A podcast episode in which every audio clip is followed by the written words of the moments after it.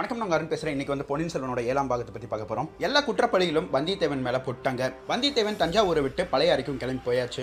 அதே சமயம் பழைய அறையில் என்ன நடந்துட்டு இருக்குது அப்படிங்கிறத நம்ம கொஞ்சம் பார்த்துருவோம். செம்பியன் மாதேவியை பார்க்கறக்கு ஆழ்வார்க்கடியான் நம்பி போகிறான் அப்போ ஆழ்வார்க்கடியான் நம்பி சொல்கிறான் உங்ககிட்ட நிறைய விஷயங்கள் சொல்லணும். இந்த சமயத்தில் அந்த இடத்துல ஆல்ரெடி ஈசான சிவபட்டர் அப்படின்னு ஒருத்தர் இருக்கிறாரு.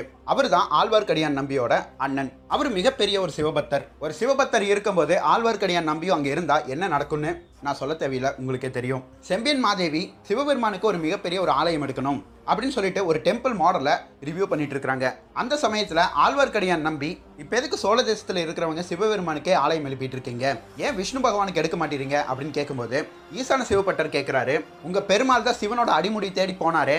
இன்னைக்கு வரைக்கும் கண்டுபிடிச்ச பாடு கிடையாது. இதுலேருந்தே தெரியலையா? யாருக்கு மிகப்பெரிய ஒரு கோயில் எழுப்பணும்னு? அதுக்கு ஆழ்வார்க்கடியான் நம்பி சொல்கிறான் அதைத்தான் நானும் கேட்குறேன். அவ்வளோ பெரிய உயரமான ஆளுக்கு எதுக்கு கோயில் கட்டுறீங்க? கோயிலுக்குள்ளே வரும்போது நிலவு வந்து தலையில் அடிச்சிடும்ல அதுவும் இல்லாமல் சிவபெருமான் யார்?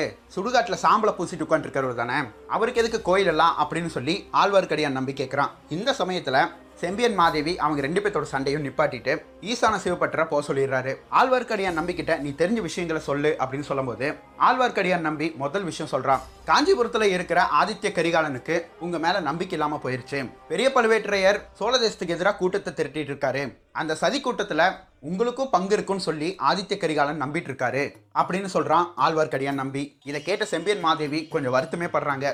ஆதித்ய கரிகாலன் குந்தவை பிராட்டி அருள்மொழிவர்மன் இவங்க மூணு பேர்த்தையும் நான் தான் தூக்கி வளர்த்தினேன். அப்படி இருந்தும் என் மேல எப்படி ஆதித்ய கரிகாலன் சந்தேகப்படுறான்? அது மட்டும் இல்ல இலங்கையில் இருக்கிற போர் வீரர்களுக்கு தஞ்சாவூர்ல இருந்து நெல்மணியும் போகக்கூடாதுன்னு சொல்லி பழுவேற்றையர்கள் இங்க ஒரு சட்டம் போட்டிருக்காங்க இல்லையா? இதனால இப்போ ஆதித்ய கரிகாலன் காஞ்சிபுரத்துல இருந்து நெல்மணியை இலங்கைக்கு அனுப்பிட்டு இருக்காரு அதுலயும் உங்களோட கூட்டு சதி இருக்குன்னு சொல்லி நம்பிட்டு இருக்காரு அப்படின்னு சொல்றான் ஆழ்வார்க்கடியான் நம்பி. இதையெல்லாம் கேட்ட செம்பியன் மாதேவி சரி வேற ஏதாவது விஷயங்கள் இருக்கா? அப்படின்னு கேட்கும்போது ஒரு மிகப்பெரிய சதி நடந்ததை நான் ஒட்டி கேட்டேன். சோழ தேசத்துக்கு எதிராக அதிகாரிகளையும் சிற்றரசர்களையும் திருப்பிட்டு இருக்கிறாரு பெரிய பழுவேற்றையர் அப்போ செம்பியன் மாதேவி கேட்குறாங்க இப்ப எதுக்கு பெரிய பழுவேற்றையர் இந்த மாதிரி விஷயங்களா பண்றாரு? சுந்தர சோழருக்கு அப்புறம் ஆதித்ய கரிகாலனும் அருள்மொழிவர்மர் இவங்க ரெண்டு பேரும் மன்னராக கூடாதுன்னா வேற யாரு தான் ஆகணுமா? அப்படின்னு கேட்கும்போது ஆழ்வார்க்கடியான் நம்பி சொல்றான் உங்களுடைய மகன் மதுராந்தக சோழன் தான் மன்னரா வரணும்னு சொல்லி பெரிய பழுவேற்றையர் இத்தனை விஷயங்களும் பண்ணுறாரு அதை நான் என் கண்ணால் பார்த்தேன். நந்தினி தேவியோட பல்லக்கிலிருந்து உங்கள் பையன் தான் வெளியே வந்தான் அப்படின்னு சொன்னோன்னே செம்பியன் மாதேவிக்கு ரொம்பவே மனசு கஷ்டமாயிருச்சு. மதுராந்தக சோழனை மிகப்பெரிய ஒரு சிவபத்தனா வளர்த்தணும்னு தான் நான் நினைச்சேன். திடீர்னு எப்படி இவனுக்கு அரசாலும் ஆசை வந்ததுன்னு எனக்கு தெரியல. நாலா பக்கமும் பகைவர்கள் நிறைஞ்சிருக்காங்க. இந்த சமயத்துல சோழ தேசத்துல இப்படிப்பட்ட ஒரு குழப்பம் போயிட்டு இருந்ததுன்னா இது எங்க போய் முடியும்னு தெரியலையே அப்படின்னு சொல்லி செம்பியன் மாதேவி ரொம்பவே வருத்தப்படுறாங்க.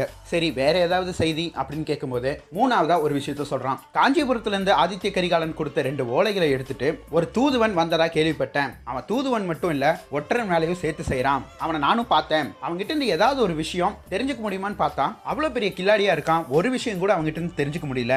சரி நம்மனால தான் தெரிஞ்சுக்க முடியலையே. குழந்தை ஜோதிடர்கிட்ட அனுப்பி விடுவோம். அவர் ஏதாவது விஷயம் இவங்ககிட்ட இருந்து கறந்து வச்சிருப்பாருன்னு பார்த்தா அவர்னாலே எந்த விஷயத்தையும் இந்த வாலிபன் கிட்ட இருந்து கவர முடியல. அவன் தஞ்சாவூருக்கும் போய் மன்னரையும் பார்த்து ஆதித்ய கரிகாலர் கொடுத்த ஒரு ஓலையும் கொடுத்துட்டானா இப்போ சின்ன பழுவேற்றையர் பெரிய பழுவேற்றையர் ரெண்டு பேர்த்தோட கண்ணிலையும் மண்ணை தூவிட்டு தஞ்சை தேசத்தை விட்டு தப்பிச்சும் போயிட்டானா? இது வரைக்கும் எனக்கு தெரிஞ்ச தகவலை உங்ககிட்ட சொல்லிட்டேன்னு சொல்றான் ஆழ்வார்க்கடியான் நம்பி. இதை கேட்ட செம்பியன் மாதேவி நீ சொல்றதெல்லாம் வச்சு பார்த்தா இந்த வாலிபன் மிகப்பெரிய ஒரு வீரனாவும் இருப்பான் போல. சரி இந்த நடந்த சதிகளை எல்லாம் குந்தவை பிராட்டி கிட்ட சொல்லி ஏதாவது ஒரு விஷயம் பண்ணலாம் அப்படின்னு சொல்லும்போது ஆழ்வார்க்கடியான் நம்பி ஒரு விஷயத்த சொல்றான். நீங்க குந்தவை பிராட்டி கிட்ட சொல்றது எனக்கு என்னமோ சரின்னு படல. ஏன்னா மதுராந்தக சோழர் உங்க மகன். ஆதித்ய கரிகாலன் குந்தவை பிராட்டி அருள்மொழிவர்மர் உங்களோட சொந்த குழந்தைங்க கிடையாது. அதனால தான் நான் யோசிக்கிறேன் அப்படின்னு சொல்லும்போது செம்பியன் மாதேவி சொல்றாங்க குந்தவையும் அருள்மொழிவர்மரும் என்னை எப்பவுமே தப்பாக நினைக்க மாட்டாங்க. அதனால எந்த பிரச்சனையும் இல்லை. நீ ஒன்றும் வருத்தப்படாத அப்படின்னு சொல்லும்போது அப்போ ஆழ்வார்க்கடியான் நம்பி ஒரு விஷயம் செம்பியன் மாதேவி கிட்ட கேட்குறான். ஜோதிடர் வீட்டில் ஒரு வாலிபனை பார்த்ததா குந்தவை பிராட்டி உங்ககிட்ட சொன்னாங்களா? செம்பியன் மாதேவி சொல்கிறாங்க இல்லை அப்படின்னு. அதே வாலிபனை ஆற்றங்கரை ஓரத்தில் பார்த்தேன்னு சொன்னாங்களா? செம்பியன் மாதேவி மறுபடியும் இல்லை அப்படின்னு சொல்கிறாங்க இதுக்கும் அதுக்கு என்ன சம்மந்தம்? ஏன் இப்போ இதெல்லாம் கேட்கிற? அப்படின்னு கேட்கும்போது ஸோ உங்ககிட்ட சொல்லாத விஷயங்களும் குந்தவை பிராட்டி கிட்ட இருக்கு. அதனால நீங்க கொஞ்சம் பார்த்து இருந்துக்கங்க அப்படின்னு சொல்லிட்டு இதையெல்லாம் சொல்லிட்டு ஆழ்வார்க்கடியன் நம்பி அங்கேருந்து கிளம்பிட்டான். அன்னைக்கு கிருஷ்ணரோட பிறந்தநாள் அப்படிங்கிறதுனால ஊர் வந்து ஒரு திருவிழா மாதிரி காணப்பட்டுச்சு. அப்புறம் சின்ன பையன் கிருஷ்ணரோட வேஷம் போட்டு தெருவில் ஆடிட்டு இருந்தான். அந்த குட்டி பையன் கிருஷ்ணர் கூட சண்டை போடுறதுக்கு இன்னொரு ஒரு பெரிய ஆள் கம்சன் வேஷம் போட்டு நிற்கிறான் அந்த கம்சன் வேஷம் போட்டவன் அடே கிருஷ்ணா உன்னையும் நான் தூக்கி போட்டு மிதிக்க போகிறேன் இந்த ஊரில் நாராயணன் நாம சொல்லிட்டு கையில் ஒரு தடியை வச்சுட்டு முன்குடுமையை வச்சுட்டு சுற்றிட்டு இருக்கிறாங்களே ஆளுக்கு. அவங்களையும் தூக்கி போட்டு நான் மிதிக்க போகிறேன் அப்படின்னு சொன்னோன்னே அந்த ஊருக்காரங்க அத்தனை பேரும் ஆழ்வார்க்கடியான் நம்பி பார்த்து சிரிக்க ஆரம்பிச்சிட்டாங்க. ஆழ்வார்க்கடியான் நம்பி அந்த கம்சமேஷம் போட்டவனை பார்த்து முறைச்சிட்டு உள்ளே போயிட்டான். அடுத்ததாக குந்தவை பிராட்டியை பார்க்குறான். குந்தவை பிராட்டி கேட்குறாங்க என்ன உன்னை கொஞ்ச நாளாக ஆளையே காணோம். எங்கே போயிருந்த? அப்படின்னு கேட்கும்போது பல தேசங்கள் போயிருந்தேன். ஒரு சில விஷயங்களும் தெரிஞ்சுட்டு வந்திருக்கேன் அப்படின்னு சொல்கிறான் ஆழ்வார்க்கடியான் நம்பி. குந்தவை பிராட்டி அது என்ன? அப்படின்னு கேட்கும்போது தஞ்சாவூர்லேருந்து ஒரு வாலிபன் வந்தான். அவனை பார்த்தேன். நல்ல ஒரு வீரன் அழகான தோற்றமுடையவன் கொடுத்த காரியத்தை கெட்டிக்காரத்தனமாக முடிச்சிருவான். நீங்கள் கூட ஒரு ஜோதிடர் வீட்டில் பார்த்துருப்பீங்களே. அதுக்கப்புறம் ஒரு ஆத்தங்கரையில் நீங்கள் பார்த்துருப்பீங்கல்ல அந்த வாலிபன் தான் அப்படின்னு சொல்கிறான் குந்தவை பிராட்டி ஒரு செகண்ட் யோசிக்கிறாங்க. சரி மேலே சொல்லு அப்படின்னு கேட்கும்போது ஆழ்வார்க்கடியான் நம்பி சொல்கிறான் ஏதோ சக்கரவர்த்தியை பார்த்து ஒரு ஓலையை கொடுக்க சொன்னதா கொடுத்துட்டானா? இப்போ பெரிய பழுவேற்றையர் அவன் மேலே ஏதோ ஒரு குற்றச்சாட்டு சொல்லி இந்த ஊரே தேடிட்டு இருக்கிறாங்க. அதுக்கு குந்தவை பிராட்டி சொல்கிறாங்க நான் நினச்சது சரியாக தான் போச்சு. ஆழ்வார்க்கடியான் நம்பி கேட்குறான் என்ன நீங்கள் நினச்சிங்க? அப்படின்னு கேட்கும்போது இல்லை அவனுக்கு இருந்த அந்த வேகத்துக்கு இவன் எங்கேயாவது போய் ஏதோ ஒரு பிரச்சனையில் மாட்டுவான்னு நினச்சேன். அதே மாதிரி மாட்டிக்கிட்டான். வேற ஏதாவது விஷயம் இருக்கா அப்படின்னு கேட்கும்போது ஊர் மக்கள் எல்லாம் பேசிக்கிறாங்க. இந்த பழுவேற்றையருக்கு யாராவது பிடிக்கலன்னா அவன் ஒரு ஒற்றன் குற்றன்னு சொல்லிட்டு ஒரு பழியை போட்டு அவனை தீர்த்து கட்டுறது ஏதோ வேலை. அதனால ஊர் மக்கள் யாரும் வந்தியத்தேவன் மேல வருத்தமும் படல சந்தேகமும் படல. அதனால மக்களுக்கிடையே அவனுக்கு ஒரு நல்ல செல்வாக்கு தான் இருக்கு அப்படின்னு சொல்றான் ஆழ்வார்க்கடியான் நம்பி. இதை கேட்ட குந்தவை பிராட்டிக்கு கொஞ்சம் சந்தோஷமாகவும் இருக்கு. அதுக்கப்புறம் ஆழ்வார்க்கடியான் நம்பி அவன் வீட்டுக்கு போறான். அந்த இடத்துல அவனுடைய அண்ணனை பார்க்கறான். ஆல்ரெடி செம்பியன் மாதேவி முன்னாடி ரெண்டு பேரும் சண்டை கட்டினங்காட்டிக்கு ஈசான சிவப்பட்டருக்கு ஆழ்வார்க்கடியான் நம்பி மேலே செம கோபத்தில் இருக்கிறாரு. நீ எதுக்கு இங்கே வந்த? எங்கேயாவது போ அப்படின்னு சொன்னோன்னே ஈசான சிவப்பட்டரோட மனைவி வந்து கேட்குறான் ஏன் தம்பியை விரட்டுறீங்க? என்ன பிரச்சனை? அப்படின்னு கேட்கும்போது இன்னைக்கு செம்பியன் மாதேவி முன்னாடியே சிவபெருமான் சாம்பலை பூசிட்டு சுடுகாட்டில் இருக்கிறவன் தானே. அவருக்கு எதுக்கு மிகப்பெரிய கோயிலெல்லாம் எழுப்பணும்னு சொல்லி மகாராணி முன்னாடியே இப்படி பேசுகிறான் சரி இந்த ஒரு தடவை மன்னிச்சு விட்டுருங்க இனிமேல் அப்படிலாம் பேச மாட்டான் அப்படின்னு சொன்னோன்னே நேராக அவனை ராமேஸ்வரம் போக சொல்லு. எங்கே ராமர் அவரோட பாவத்தை கழுவினாரோ அதே இடத்துல போய் அவனை பாவத்தை கழுவிட்டு வர சொல்லு அப்பதான் இந்த வீட்டுக்குள்ள அவனுக்கு இடம் கொடுப்பேன் அப்படின்னு ஈசான சிவப்பட்டர் சொல்லிட்டு கிளம்பிட்டாரு. ஆழ்வார்க்கடியான் நம்பியும் அப்பா போயிட்டாரு நீங்க எனக்கு சாப்பாடு போடுங்கன்னு சொல்லிட்டு நல்லா சாப்பிட்டு நல்லா தூங்கிட்டான். கொஞ்ச நேரம் கழிச்சு ஈசான சிவப்பட்டர் வந்து ஆழ்வார்க்கடியான் நம்பியை எழுப்பி மன்னிச்சிரு நான் ஏதோ கோபத்தில் உங்கள்கிட்ட அப்படியெல்லாம் பேசிட்டேன். உங்ககிட்ட ஒரு சில முக்கியமான விஷயங்கள்லாம் சொல்லணும். இப்போ நீ தூங்கி ஓய்வெடு நான் ஒரு காரியமாக வெளியே போயிட்டு வரேன். அதுக்கப்புறம் நம்ம ரெண்டு பேரும் பேசிக்கலாம். அப்படின்னு சொல்லிட்டு ஈசான சிவப்பட்டர் வீட்டிலேருந்து கிளம்புறாரு. ஆழ்வார்க்கடியான் நம்பி ஈசான சிவப்பட்டரை ஃபாலோ பண்ணிட்டு பின்னாடியே போகிறான் ஒரு ஓடையில் இருக்கிற ஒரு படகுல ஈசான சிவப்பட்டர் ஏறுறாரு. அவர் கூட இன்னொருத்தனும் ஏறுறான். ஆழ்வார்க்கடியான் நம்பி மறைஞ்சிருந்து பார்க்குறாரு இவன் யார்? எங்கேயோ பார்த்த மாதிரி இருக்கே அப்படின்னு சொல்லிட்டு அவன் போட்டிருக்கிற வேஷத்தை வச்சு கண்டுபிடிச்சிட்டாரு. இன்னைக்கு சாயந்தரம் ரோட்டில் அந்த குட்டி பையன் கிருஷ்ணன் கூட கம்ச வேஷம் போட்ட வாலிபன் தான் இவன். அது மட்டும் இல்லை நம்மளை அடிப்பேன்னு சொன்னானே அவனே தான். ஆனால் முகம் இனி சரியாக தெரிய மாட்டேதே அப்படின்னு சொல்லி இன்னும் எட்டி பார்க்குறான். அவனுக்கு தெரிய வருது அதுதான் வந்தியத்தேவன்னு. அப்போ ஆழ்வார்க்கடியான் நம்பி சொல்லிக்கிறான் ஓகே அப்படி போகுதா சமாச்சாரம்? இவன் பழையாறைக்கு வந்து ஈசான சிவப்பட்டரையும் பார்த்து விஷயத்தையெல்லாம் சொல்லிட்டான் போல. இனி அடுத்தது ஈசான சிவப்பட்டர் இவனை குந்தவை பிராட்டிக்கிட்ட தான் கூட்டிகிட்டு போவார். நம்ம நினச்சதை விட இவன் வேகமாக இருக்கிறான் அப்படின்னு சொல்லிட்டு ஆழ்வார்க்கடியான் நம்பி முதல் மந்திரியோட மாளிகைக்கு போகிறான் சோழ தேசத்தோட முதல் மந்திரி வந்து அனிருத்த பிரம்மராயர். அவர் இப்போ பாண்டிய தேசமும் சோழ தேசத்துக்கு கீழே வந்தங்காட்டிக்கு பாண்டிய தேசத்தில் ஒரு சில சட்டத்திட்டங்கள் குறிக்கணும் அப்படின்னு சொல்லிட்டு பாண்டிய தேசத்துக்கு போயிருக்காரு. அது மட்டும் இல்லாமல் அவர் குடும்பத்தோட தஞ்சை ஊர் ஷிஃப்ட் ஆயிட்டாரு. பழையாறையில் இருக்கிற அவரோட மாளிகை சும்மா தான் இருக்குது அப்படிங்கிறத தெரிஞ்சுட்டு ஆழ்வார்க்கடியை நம்பி அந்த இடத்துக்கு போகிறான் இன்னொரு பக்கம் அனிருத்த பிரம்மராயர் வந்தியத்தேவனை கூட்டிட்டு போய் குந்தவை பிராட்டி முன்னாடி நிற்க வைக்கிறாங்க. மூன்றாவது முறையா குந்தவை பிராட்டியும் வந்தியத்தேவனும் சந்திச்சுக்கிறாங்க. ஆனால் இப்போ தான் வந்தியத்தேவனுக்கு தெரிய வருது இதுதான் குந்தவை பிராட்டி அப்படின்னு. ஆனால் குந்தவை பிராட்டி கிட்ட ஆல்ரெடி ஆழ்வார்க்கடியான் நம்பி சொன்னங்காட்டிக்கு வந்திருக்கிற தூதுவன் மேலே எந்த ஒரு ஆச்சரியமும் இல்லை. ஆனால் அவங்க ரெண்டு பேத்துக்குள்ள அடுத்த வார்த்தை வராமல் ஒரு மௌனம் ஆள் கொள்ளுது. அவங்க ரெண்டு பேர் வாய் விட்டு பேசலினாலும் அவங்களோட கண்கள் ஏதோ பேசிக்கிச்சு. உதடுகள் சிறு புன்னகையால் பூத்தது. இதையெல்லாம் பார்த்த ஈசான பட்டர் என்ன ஏதோ வில்லங்கமாக போகுதே அப்படின்னு சொல்லிட்டு அவங்களோட கனவை கலைச்சு விட்றாரு. அப்போ வந்தியத்தேவன் சொல்கிறான் ஆதித்ய கரிகாலன் உங்ககிட்ட ஒரு ஓலையை கொடுக்க சொன்னார். அதை எடுத்துகிட்டு தான் நான் வந்திருக்கேன். ஓ அப்படியா? அந்த ஓலை கொடு அப்படின்னு சொன்னோன்னே வந்தியத்தேவன் கொண்டு வந்த ஓலையை கொடுக்குறான். இதோட அவனுக்கு கொடுக்கப்பட்ட டாஸ்க் முடிஞ்சிருச்சு. இப்பதான் அவனோட மனசுலேருந்து ஒரு பெரிய பாரம் இறங்கின மாதிரி அவனுக்குள்ள ஒரு உணர்வு வருது. குந்தவை பிராட்டி அதை படித்து பார்க்குறாங்க. அந்தரங்க விஷயத்துக்காகவும் ஒரு செயலை எடுத்தால் வெற்றிகரமாக முடிக்கக்கூடிய ஆள் தேவை என்று கூறினாய் அல்லவா? அதற்கு இந்த வாலிபனை அனுப்பி வைக்கிறேன். இவனை முழுமையாக நம்பலாம் அப்படின்னு சொல்லி ஆதித்ய கரிகாலன் அவரோட கைப்பட எழுதின ஓலை அது குந்தவை பிராட்டி அதை படிச்சோன்னே சரி எனக்கு ஒரு சில வேலைகள் இருக்கு. அதை நீ பண்ணுவியா? அப்படின்னு கேட்கும்போது வந்தியத்தேவன் சொல்கிறான் எங்கிட்ட எந்த வேலையும் கொடுக்காதீங்க இனிமேல். நீங்கள் வேற ஆளை யாராவது பார்த்து கொடுத்துக்கங்க. இதுக்கு மேலே என்னால் செய்ய முடியாது அப்படின்னு சொல்கிறான் அதுக்கு குந்தவை பிராட்டி கேட்குறாங்க கொடுத்த வாக்க மீறர் தான் வானர் குலத்தோட வழக்கமோ? அப்படின்னு கேட்குறாங்க அதுக்கு வந்தியத்தேவன் சொல்கிறான் அப்படியெல்லாம் ஒன்றும் இல்லை. இந்த ரெண்டு ஓலைகளை கொண்டு வர்றதுக்குள்ள ஒரு மனுஷன் எத்தனை பலிகளை சுமக்க முடியுமோ அத்தனை பலிகளையும் சுமந்துட்டு வந்துட்டேன். என்னென்ன கஷ்டங்கள் படணுமோ அத்தனை இன்னல்களும் பட்டுட்டு வந்துட்டேன். பழுவேற்றையர்கள் ராஜாங்க விஷயம் நான் தெரிஞ்சுட்டு போயிட்டேன்னு சொல்லி நாடு ஃபுல்லாக கண்டூர் அடிச்சிட்டாங்க. என்னை பிரித்து தர்றவங்களுக்கு ஆயிரம் பொட்காசுகளும் தருவாங்களாம். என்னுடைய நண்பன் கந்தன்மாறன் நான் அவனோட முதுவில் குத்திட்டேன்னு சொல்லி நம்பிட்டு இருக்கான்.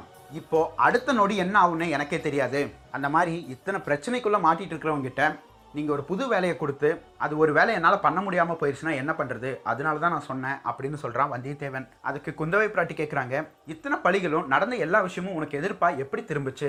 நீ அதை சொல்லு அப்படின்னு சொல்லும்போது வந்தியத்தேவன் ஆதித்ய கரிகாலன் கிட்ட இருந்து ஓலையை பெற்றதுக்கு அப்புறம் நடந்த கதை ஒவ்வொன்றா சொல்லிட்டே வரான். அந்த இடத்துல கொஞ்சம் எக்ஸ்ட்ரா ஃபிட்டிங்கும் போட்டு சொல்கிறான் கந்தன்மாறன் வீட்டில் நடந்த சண்டை சின்ன பழுவேற்றையர் பார்க்கறதுக்கு முன்னாடி நடந்த சண்டை ஒரு மூணு பேர் அடிக்க வந்தாங்கன்னா ஒம்பது பேர் என்ன அடிக்க வந்தாங்க அவங்களெல்லாம் தூக்கி போட்டேன் அப்படின்னு சொல்லிட்டு குந்தவை பிராட்டி முன்னாடி கொஞ்சம் ஓவராகவே பில்டப் கொடுக்குறான் வந்தியத்தேவன். இதெல்லாம் கேட்ட குந்தவை பிராட்டி என் அண்ணன் ஆதித்ய கரிகாலன் சொன்னது கரெக்டு தான். எந்த வேலையாக இருந்தாலும் உங்ககிட்ட தான் ஒப்படைக்கணும். நீ தான் அதை வெற்றிகரமாக கரெக்டாக முடிப்பேன் அப்படின்னு சொல்லிட்டு ஒரு ஓலை எடுத்து பொன்னியின் செல்வரே விரைவில் தஞ்சைக்கு வரவும்.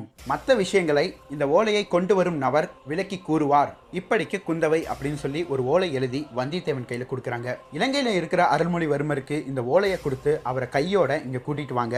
அப்படின்னு சொல்கிறா குந்தவை பிராட்டி. ஓலையும் வாங்கிட்டு வந்தியத்தேவன் அந்த இடத்த விட்டு கிளம்புறான். அவங்க ரெண்டு பேரும் சந்திச்சோன்னே ஒரு மௌனம் எப்படி ஆள் கொண்டதோ அவங்க பிரியும் போதும் அந்த மௌனம் ஆள் கொள்ளுது. அடுத்த நாள் காலையில் வானதியும் குந்தவை பிராட்டியும் யானை மேலே ஏறி பராந்தக ஆதூர சாலை அப்படிங்கிற ஒரு ஆதூர சாலையை வந்து குந்தவை பிராட்டி ஆரம்பிச்சிருக்கிறாங்க. அது எதுக்குன்னா இலங்கைக்கு போருக்கு சென்ற போர் வீரர்களின் குடும்பத்தாருக்கு மருத்துவ உதவிகள் பண்ணுறதுக்காக அந்த ஆதூர சாலை நிறுவப்பட்டிருக்கு. இது முழுக்க முழுக்க குந்தவை பிராட்டியோட செலவில் பண்ணது. அந்த காலத்தில் குடும்பத்திலேருந்து போருக்கு போயிருக்கிறாங்க அப்படின்னா அந்த குடும்பத்துக்கு அரசாங்கத்திலேருந்து நிறைய சலுகைகள் தருவாங்க. இலவச உணவு இலவச மருத்துவம் இலவச கல்வி இன்னும் பல. ஆதூர சாலைக்குள்ளே போன குந்தவை பிராட்டி அங்கே இருக்கிற பெண்களை பார்த்து நலம் விசாரிக்கிறாங்க.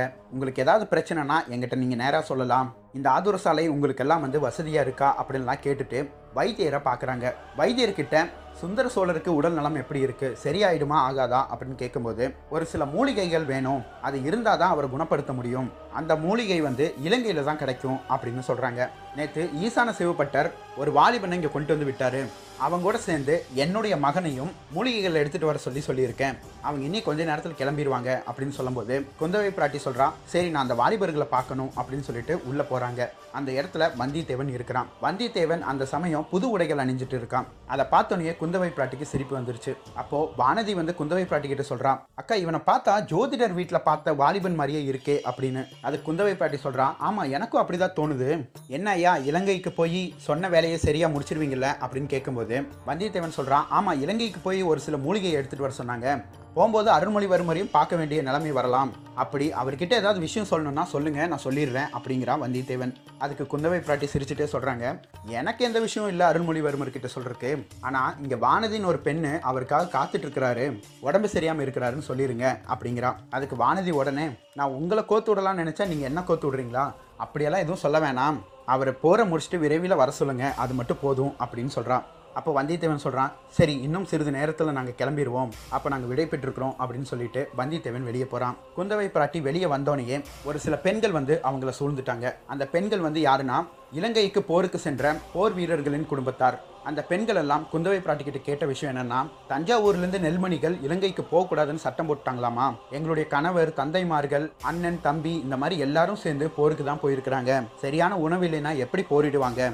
அப்படின்னு சொல்லி குந்தவை பிராட்டிக்கிட்ட முறையிடுறாங்க. குந்தவை பிராட்டி எப்போ இலங்கைக்கு தஞ்சையிலேருந்து போகிற நெல்மணியை நிப்பாட்டினாங்களோ அப்போவே என்னுடைய அண்ணன் ஆதித்ய கரிகாலன் காஞ்சிபுரத்துலேருந்து நெல்மணிகளை இலங்கைக்கு அனுப்ப ஆரம்பிச்சிட்டாரு. அதனால இலங்கையில் நடக்கிற போர் வீரர்களுக்கு உணவு எப்போதுமே இருந்துட்டு தான் இருக்கும். நீங்கள் அதை பற்றி எதுவும் வருத்தப்பட வேண்டாம். அப்படின்னு சொல்லி குந்தவை பிராட்டி அவங்களுக்கு ஒரு ஆறுதல் சொல்கிறாங்க ஆனால் அந்த சமயம் குந்தவை பிராட்டிக்கு ஒரு மனக்குழப்பம் இருக்கு. அவங்களுக்கு ஆறுதல் சொல்றதுக்கு யாரும் இல்லை. அவங்களுக்கு என்ன மனக்குழப்பம்னா வந்தியத்தேவன் குதிரை ஏறி கிளம்பி போகும்போது வந்தியத்தேவனையே பார்க்குறாங்க அப்போ அவங்க மனசுக்குள்ள என்ன தோணுதுன்னா எந்த ஒரு ஒற்றன் கிட்டையும் ஒரு ஓலை கொடுத்ததுக்கு அப்புறமாவோ இல்லை ஏதோ ஒரு விஷயம் சொன்னதுக்கு அப்புறமோ இந்த மாதிரி நம்மளுக்கு தோணாதே. இது வரைக்கும் ஐம்பத்தாறு தேசங்கள்ல இருந்து இளவரசர்கள் வந்து நம்மளை பார்த்துருக்குறாங்க. அவங்க மேலேயும் இந்த மாதிரி நம்மளுக்கு தோணலையே. ஏன் இந்த வாலிபன் மட்டும் அவன் போற காரியம் வெற்றி அடையணும் இவனுக்கு ஒன்றும் ஆகக்கூடாது. மீண்டும் நம்மளை வந்து பார்க்கணும்னு ஏன் நம்மளுக்கு தோணிகிட்டே இருக்குது எதுவாக இருந்தாலும் சரி வந்தியத்தேவன் போகிற காரியத்தை வெற்றிகரமாக முடிச்சுட்டு சீக்கிரம் திரும்பி இங்கே வரணும் அப்படின்னு சொல்லி அவங்களோட உள்ளுணர்வு தோணிகிட்டே இருக்கு.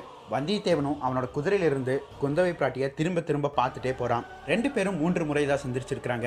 கூட்டி கழிச்சு பார்த்தா இவங்க ரெண்டு பேரும் ஒரு ரெண்டு மணி நேரம் கூட ஒன்றா இருந்ததில்லை. ஆனா இரண்டு யுகங்கள் இவங்க ரெண்டு பேரும் ஒன்றா இருந்த மாதிரியும் ஈரேழு ஜென்மங்கள் இவங்க ரெண்டு பேரும் ஒட்டுக்க பிறந்த மாதிரியும் அவங்களுக்குள்ள ஒரு உணர்வு தோணுது. இப்போ மூணாவதான் வந்தியத்தேவனுக்கு கொடுக்கப்பட்ட வேலை. குந்தவை கொடுத்த ஓலை எடுத்துட்டு போய் அருள்மொழிவர்மரை பார்க்கணும். ஒரு தருணத்துல குந்தவை பிராட்டியை விட்டு பிரிஞ்சு போறோம் அப்படிங்கிற ஒரு உணர்வு அவனுக்குள்ள வேதனையை தந்தாலும் இன்னொரு இளவரசரான அருள்மொழிவர்மரை பார்க்க போகிறோம் அப்படிங்கிற சந்தோஷம் அவனுக்கு ஆறுதல் தந்தது. இதுக்கப்புறம் என்னாச்சுங்கிறத நம்ம அடுத்த காணொலியில் பார்ப்போம். நன்றி.